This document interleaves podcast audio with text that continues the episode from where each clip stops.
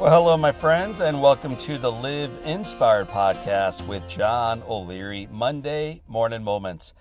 I record these so you and I can begin our days and our weeks in awe and on fire with a burst of inspiration.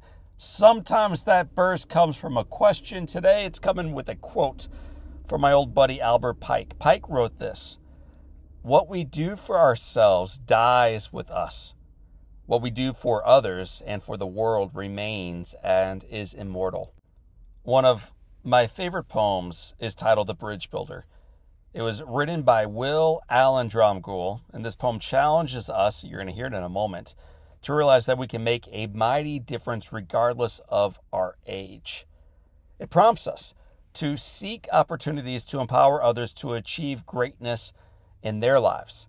And it reminds us that despite the mighty needs in the world today, and there are many, the time has never been better to knock down walls that separate us in order to build bridges that unite us. This poem always gives me pause to appreciate the individuals who elevate my life and remind me of my own opportunity to do likewise in the lives of others. So buckle up, get ready to cross this bridge with me together as I share with you now my favorite poem. It's called The Bridge Builder. An old man going a lone highway came at the evening cold and gray to a chasm vast and deep and wide through which was flowing a sullen tide. The old man crossed in the twilight dim. The sullen stream had no fear for him, but he turned when safe on the other side and built a bridge to span the tide. Old man, said a fellow pilgrim near, you're wasting your strength with building here. Your journey will end with the ending day. You never again will pass this way.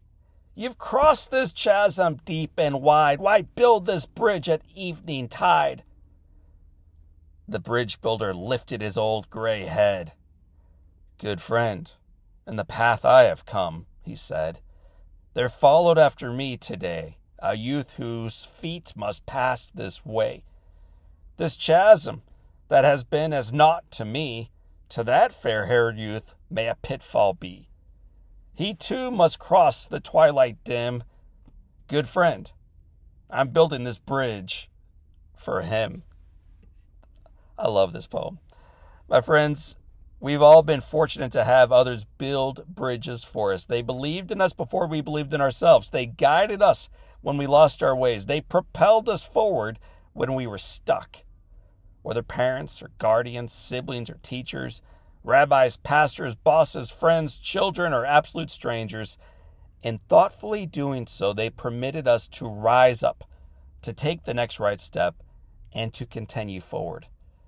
Today, let's pause and give thanks to those who came, who risked, who built, and who invested in us. We certainly could not have crossed the chasm vast and deep and wide without them. And an honor today, as we pay it forward for them, let's remember that there are many, many, many, many others who are following behind us who may struggle crossing that chasm. Today, let's seek opportunities to build bridges for them too.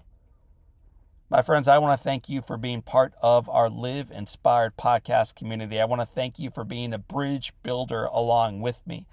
And I want to thank you for believing like I do that although the chasm may be deep and broad and wide, that people are good, that the foundation is firm, and that the best is yet to come.